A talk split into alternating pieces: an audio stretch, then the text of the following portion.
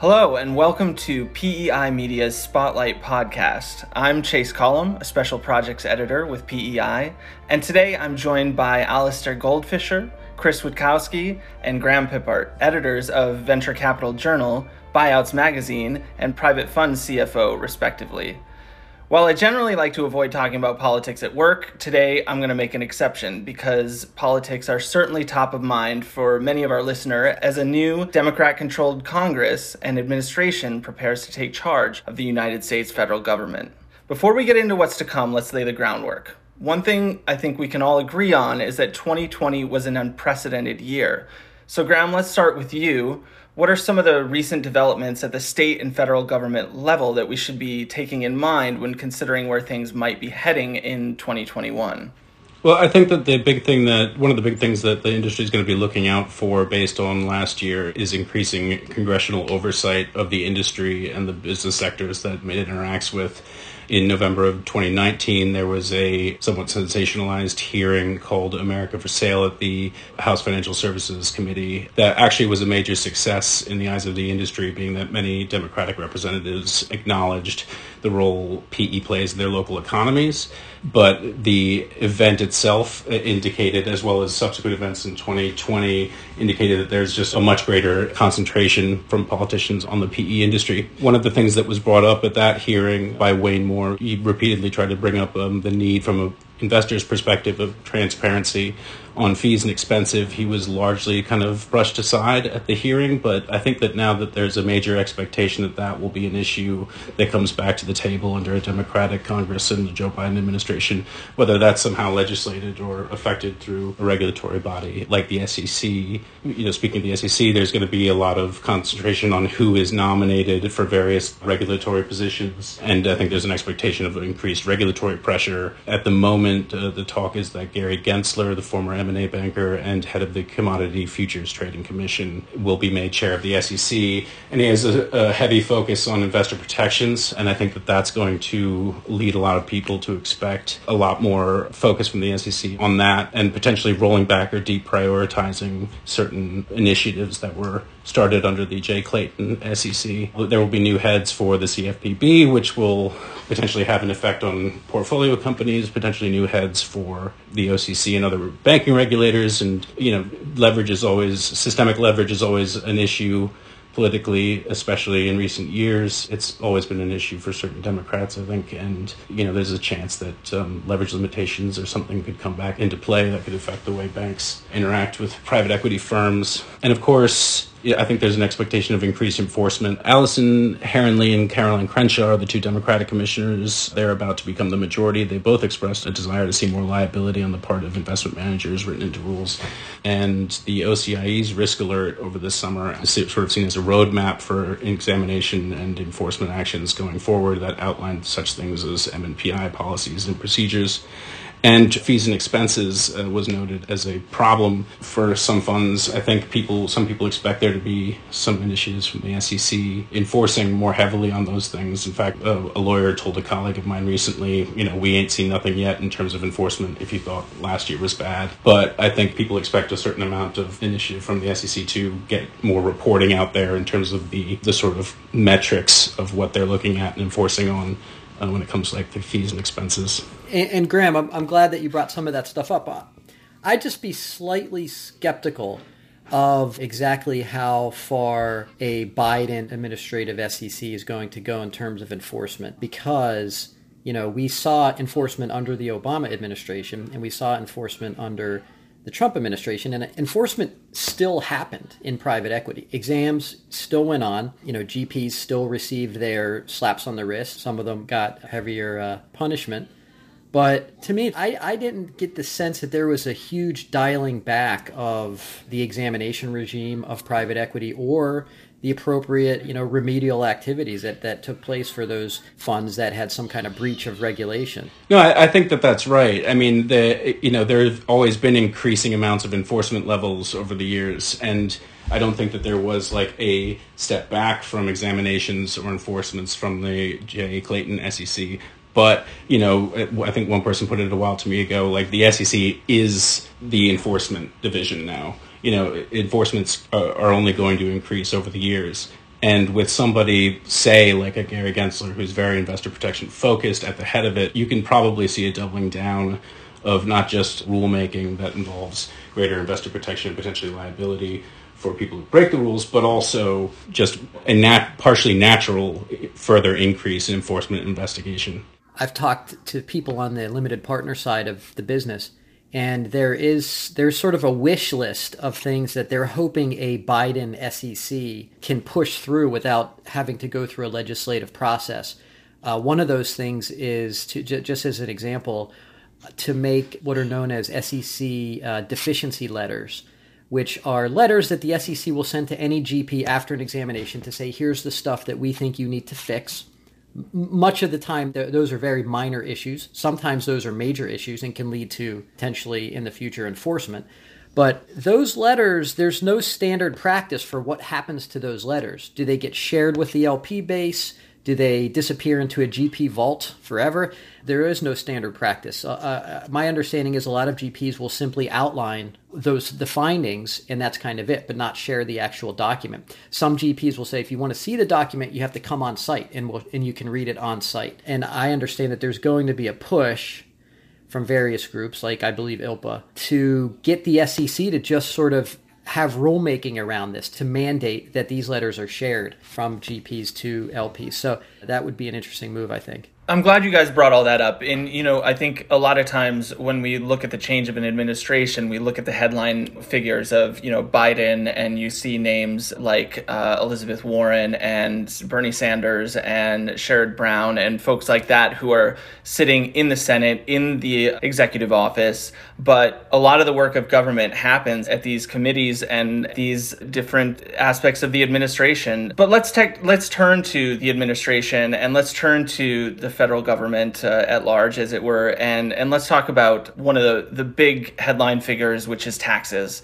and tax rates. You know, death and taxes are the sure things in life, but in the United States, taxes are no longer a certain thing. You know, you have taxes going down under the Trump administration. And now President Joe Biden said he supports hiking that rate back up to 28%. I mean, first of all, how likely is that increased tax rate to happen over what are ostensibly the next two years of Democrat majority? And how long would it take for something like that to run up the chain, do, do you guys think? I am not in the business of predicting that, predicting anything.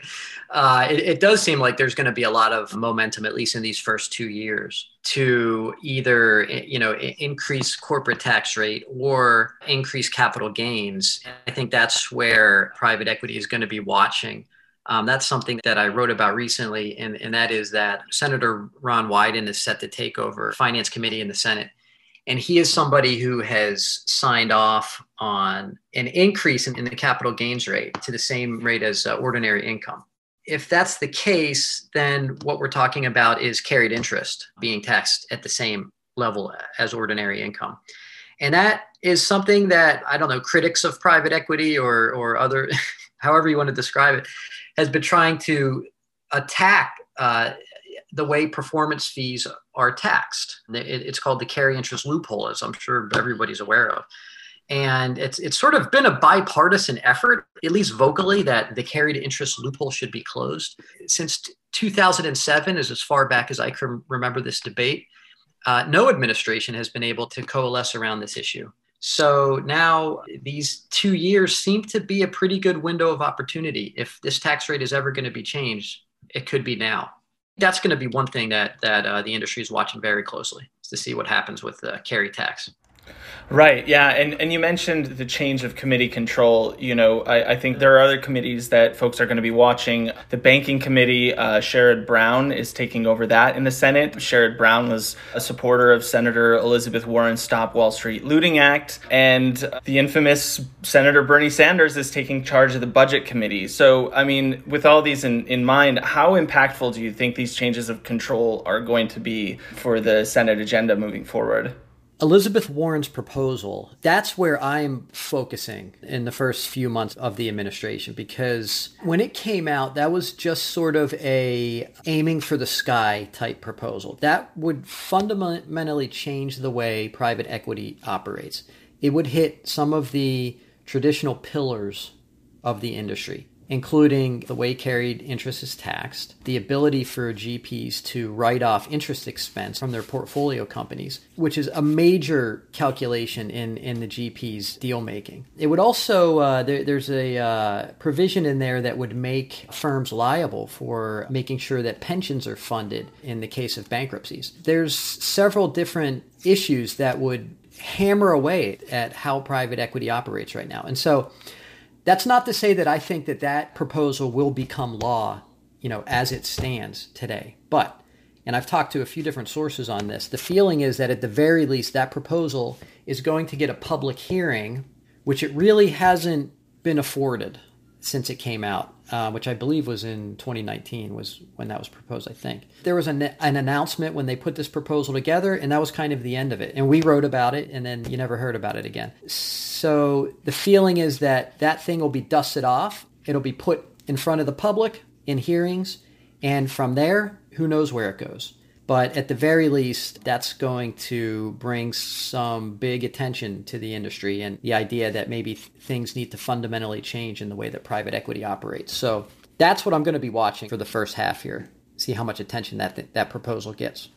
So jumping off of a lot of what Chris said, I I think it is likely that taxes will be brought up in Congress, but you know I don't know if the venture capital uh, community is you know chewing their nails worried about carried interest tax because as chris pointed out you know it's, it's it's, talked about in every administration but you know we have yet to see anything of value happen or anything substantial happen in terms of changes. One thing you have to keep in mind is that we didn't really have a blue wave in the election. Thanks to the Georgia runoff, there is a 50 50 split in the Senate. And because of Vice President Harris, the tie will, will go to the Democrats. But there wasn't a big, overwhelming progressive blue wave. So Biden's tax plans, you know, show that, you know, he wants to do away with the carried interest tax and make it uh, make the loophole meaningless because of the planned changes in the capital gains tax. But you know, if I was a betting man, I'm not so sure that carried interest will be that impacted by the new administration. But if it is, it'll happen in the first couple years, as Chris says, because in less than two years we have a,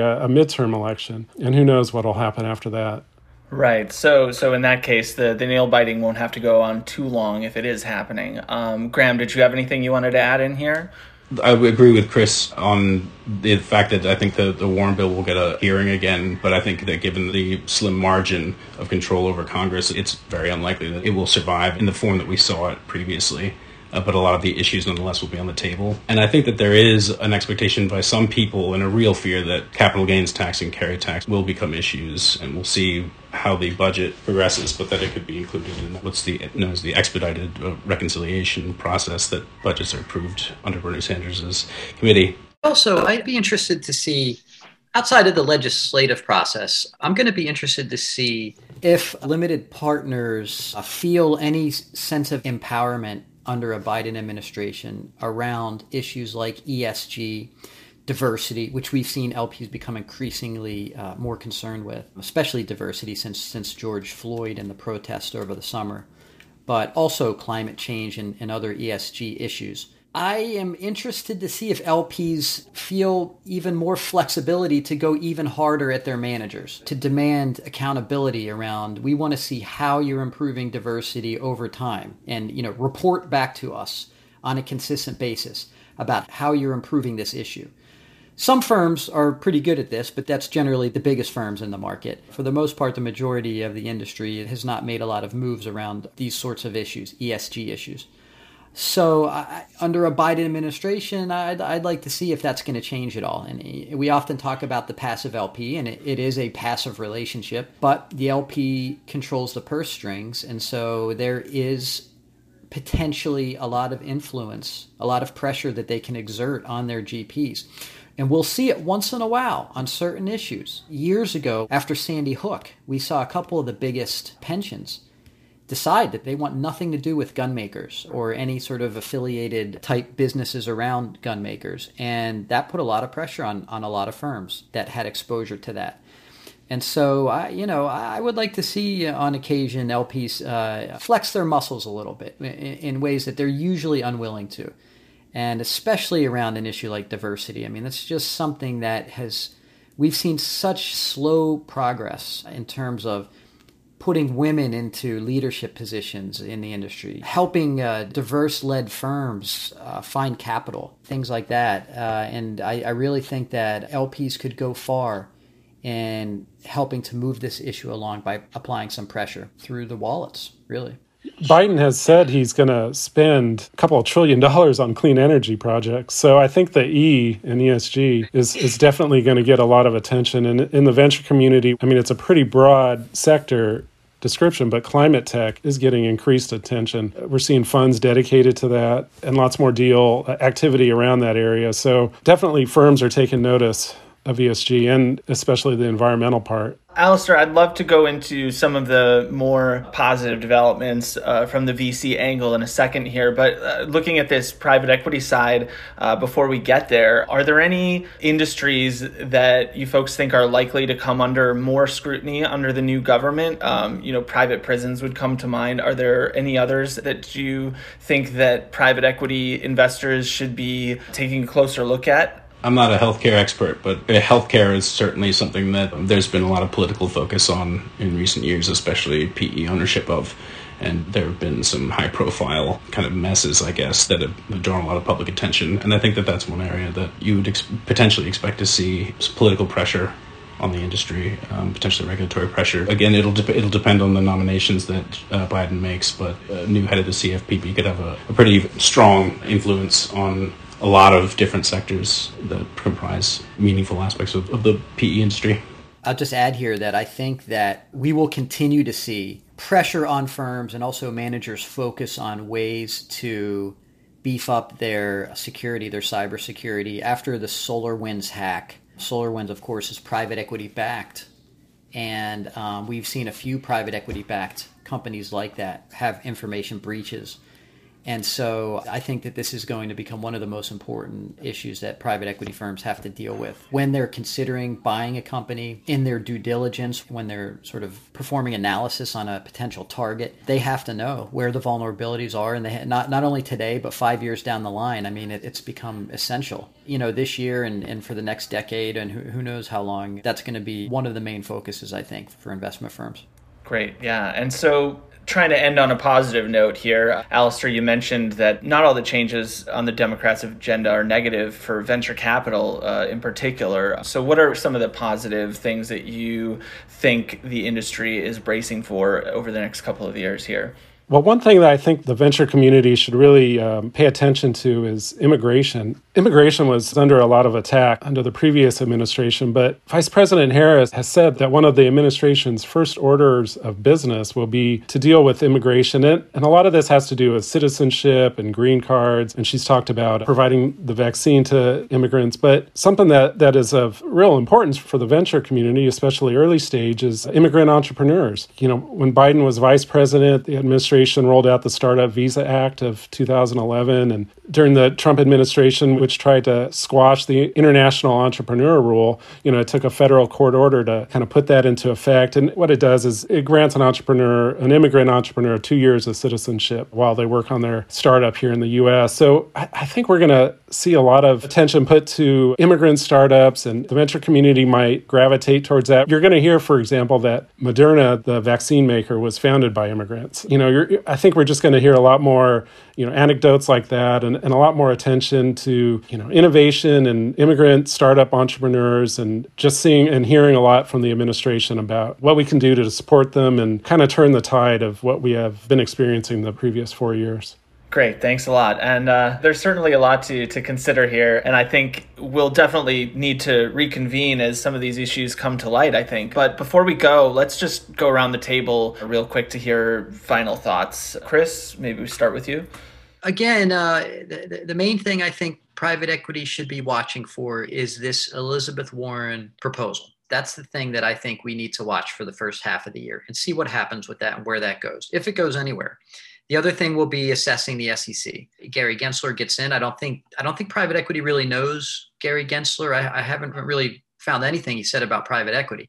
So it's hard to say exactly uh, his thoughts on, on the industry. So that will be interesting too, is, is uh, the direction and shape of, of SEC and its priorities going forward. And Graham, what are the things that you're going to be looking out for in the next uh, few months? Well, I guess I'd, I'd expect to see, hopefully, or potentially some clarity from the Department of Labor under a new administration as to uh, how they feel about ESG investing. They came out with some guidance last year that threw a bit of confusion on a lot of industry as to what their priorities should be, their returns, or their social and environmental commitments in their investment activities. So I, I think we we are likely to probably see a bit more clarity on that from a new DOL, and I think that we'll probably expect to see some initiatives on that probably from an SEC as, as well. Great, thank you, Graham. And and Alistair, what are you going to be looking for over the coming months here as the Biden administration takes its seat? Well, first and foremost, from what I hear from my sources and from the people I talk to is, you know, priorities, you know, let's get the pandemic and vaccine distribution under control. You know, I think that's first and foremost on everyone's mind, you know, before talking about startup innovation and immigration and tax reform. Then there's two other things I think just briefly I want to mention. One is, you know, tech innovation outside the main centers. So, you know, I'm talking about the Midwest, I'm talking about Florida, I'm talking about emerging startup hubs. You know, I see signs that there are indications that this administration is going to be very open to supporting innovation hubs, you know, in forgotten uh, Midwest flyover states. You know, the incoming chief staff, Ronald Klain, did a stint of work for um, Revolution, Steve Case's venture fund. They invest in growth deals. They also have a, a Rise of the Rest fund, which invests in the Midwest. And this administration is going to be very open to supporting entrepreneurship outside of Silicon Valley, outside of New York and Boston and other tech centers. And then, just to end on an ominous note, and we haven't discussed this much, one thing that the venture community is going to be watching out for is what is going to be their stance on big tech and you know antitrust issues. You know, we're just coming off of the Plaid Visa deal getting squashed. You know, what's next? Is that going to create a chilling effect? How's that going to impact M and A? You know, obviously, uh, you know the pandemic and and other issues are paramount, but something's going to have to give. Something there's going to have to be clarity when it comes to antitrust issues, and the venture community is looking for that type of clarity. Great. Thanks to all of you for joining today, and thanks to all the listeners for joining us today as well for this special political edition of the Spotlight podcast. I'm Chase Collum, Special Projects Editor at PEI Media.